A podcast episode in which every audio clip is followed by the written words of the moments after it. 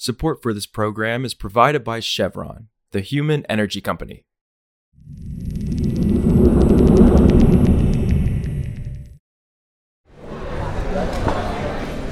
Hey, this is Nirmal Mulaikal. I'm the producer of Politico Energy. We've got a special show for you today since we are reporting live from the first ever Politico Energy Summit. We'll have some key takeaways from the event later, but for now, let's get to our usual programming with our host, Josh Siegel. Josh, take it away.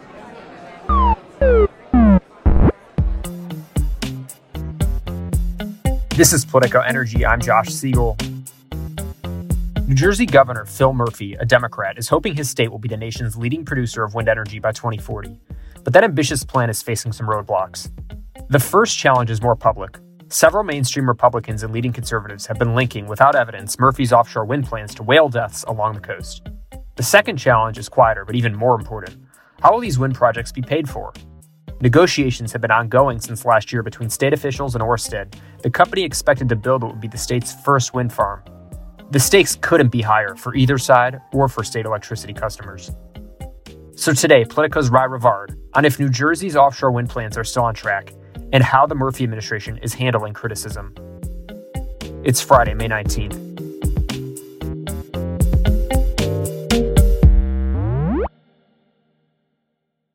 So, you know, there are a couple of states, New York, New Jersey, and California, that are vying to be the leader in offshore wind energy. But New Jersey wants to have sort of the most ambitious goal, which is 11 gigawatts of offshore wind energy by 2040. And so, you know, if New Jersey can't hit some of these targets, it's going to be very hard for the nation to meet some of the ambitious goals that Biden's trying to set. Right. In your reporting, there have been two different issues that people have criticized Governor Murphy about regarding his ambitious offshore wind plans. The first being this unfounded link between dead whales and wind energy. So, what exactly are conservatives saying there? What's the reality, and how is Murphy handling those criticisms? So, there's been an unusual mortality event for whales over the past couple of years. And Republicans have said, well, at the same time, we're thinking about developing offshore wind. What if these two things are connected? And they've taken the position that they're trying to save the whales, and the Democrats and mainstream environmental groups are no longer interested in saving the whales and are interested in propping up the offshore wind industry.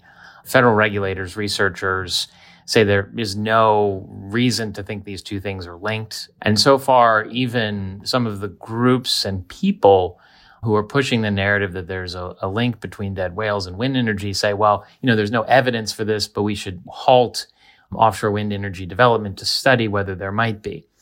And what the Murphy administration has been doing is it's trying to do sort of two things at once, which is to not overly engage, but lately trying to sort of turn around this narrative that's really gotten to be a, a big thing in New Jersey. You know, there's polling that suggests that New Jerseyans are very concerned about this link existing. If you look at the public comment dockets at our state utility regulator, there's lots of people saying we need to stop offshore wind development because of the whale deaths. And the Murphy administration, citing federal regulators, citing researchers and scientists, and mainstream environmental groups' position, saying this link just doesn't exist. But there are things that if we really wanted to save the whales, that we could be doing, the Murphy administration says, doing different regulations of commercial boating, of commercial fishing, and reducing the amount of plastic that's going into the ocean. And then potentially a more serious question facing the Murphy administration and its offshore wind plans is how to actually pay for the projects you report that negotiations have been going on since last year between state officials and Orsted, a big company planning to develop offshore wind. So, where are those negotiations and what's at stake for both sides? As the whale issue has really become consuming political narrative in New Jersey, the more important and probably more serious discussion is how to pay for the projects. Inflation and supply chain issues have affected what Ørsted's project, which is the first one, will be the first project in the state, known as Ocean Wind 1. Ørsted has said it's worried that it can't pay for this project, it can't make money off this project.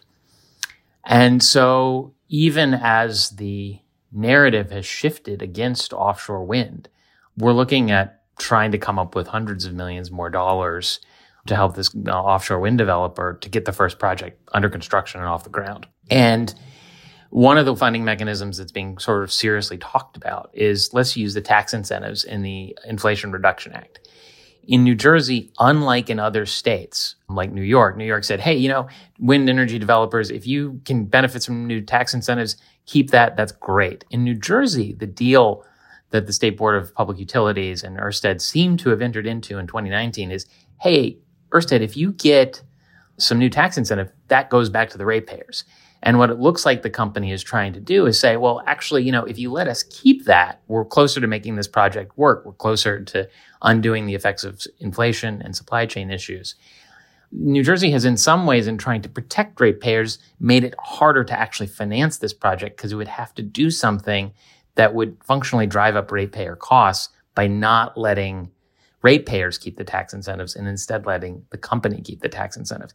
And this is an election year in New Jersey. So all of this is coming together at a time that's very delicate and very fragile for the offshore wind industry. And I think there's a lot, a lot of concern and uncertainty that these projects and these ambitious goals can get off the ground to be met. And what's at stake for Murphy in particular, given he's really staked his claim at offshore wind and there's both financial questions and political? Traditionally, New Jersey's interest in having a robust offshore wind industry with lots of manufacturing of turbines and nacelles and all these things goes back all the way to 2010 when former Governor Chris Christie, a Republican, was in office. When Murphy, a Democrat, took office, he he really seized what he viewed as an opportunity for uh, the offshore wind industry to tie together a couple of different, often competing factions of the Democratic coalition labor unions who love jobs environmentalists who love clean energy. He thought, and former Labor Secretary Marty Walsh came down here to break ground on a wind port, sort of endorsing this view that we could really, that the Democratic Party, they thought, could really square this circle that sometimes inflames things, you know, the opposition between labor and environmental groups. But, you know, if he can't get these projects off the ground, you know, it, that could fall apart. Hey there again, this is Nirmal. We're here at the Politico Energy Summit reporting live. It was our first ever energy summit to discuss how the U.S. is positioning itself on a path forward toward a clean energy future. I'm joined by Politico's Kelsey Tamborrino and James Bikales, who have been covering the event. What were the big takeaways for each of you? So I'd say the biggest takeaway for me was the acknowledgement across industry and government officials of the trade-off that we're seeing with the clean energy transition. We saw a lot of discussion on China and the role that it plays in a lot of the supply chains here for solar and batteries and wind, but also the need to bring that domestically to produce those components here. We also saw Energy Secretary Jennifer Granholm discuss energy security in the context of the Mountain Valley Pipeline and the role that pipelines play in the broader international conversation and the role of oil and gas, but also the need to quickly move to cleaner energy sources. And I think that was a general theme that we saw across panels of this need to one, we again on China need to move the supply chains here, but there's a balance that we can't necessarily decouple from them overnight. So, in addition to some of those long term challenges that Kelsey mentioned, there's also some short term battles that are creating a lot of uncertainty in the energy industry. The debt ceiling is one of the major ones that the panelists brought up today, and how that may or may not affect the permitting fight that's ongoing in Congress. Energy leaders from both fossil fuels and the clean energy industry both agreed during the panels that permitting reform will be necessary to create more certainty for the industry going forward. But as of now, there's a lot of uncertainty on how that might affect be affected by the debt ceiling fight and ongoing negotiations. For more news on energy and the environment, subscribe to our free newsletter at politico.com slash power switch and subscribe to Politico Pro to read our morning energy newsletter. Some of the music in today's show was composed by the mysterious Breakmaster Cylinder. Josh Siegel is the usual host of the podcast. Brooke Hayes edited the podcast this week. Jenny Ament is the executive producer of audio at Politico. Our editors are Matt Daly and Gloria Gonzalez. I'm Nirmal Mulaikal, and we'll see you back on Monday.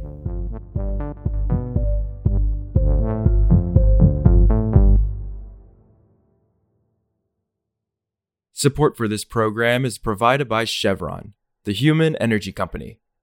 Chevron is developing renewable diesel made with bio feedstock that can help reduce the life cycle carbon emissions of heavy duty transport fuels today. Learn more at chevron.com.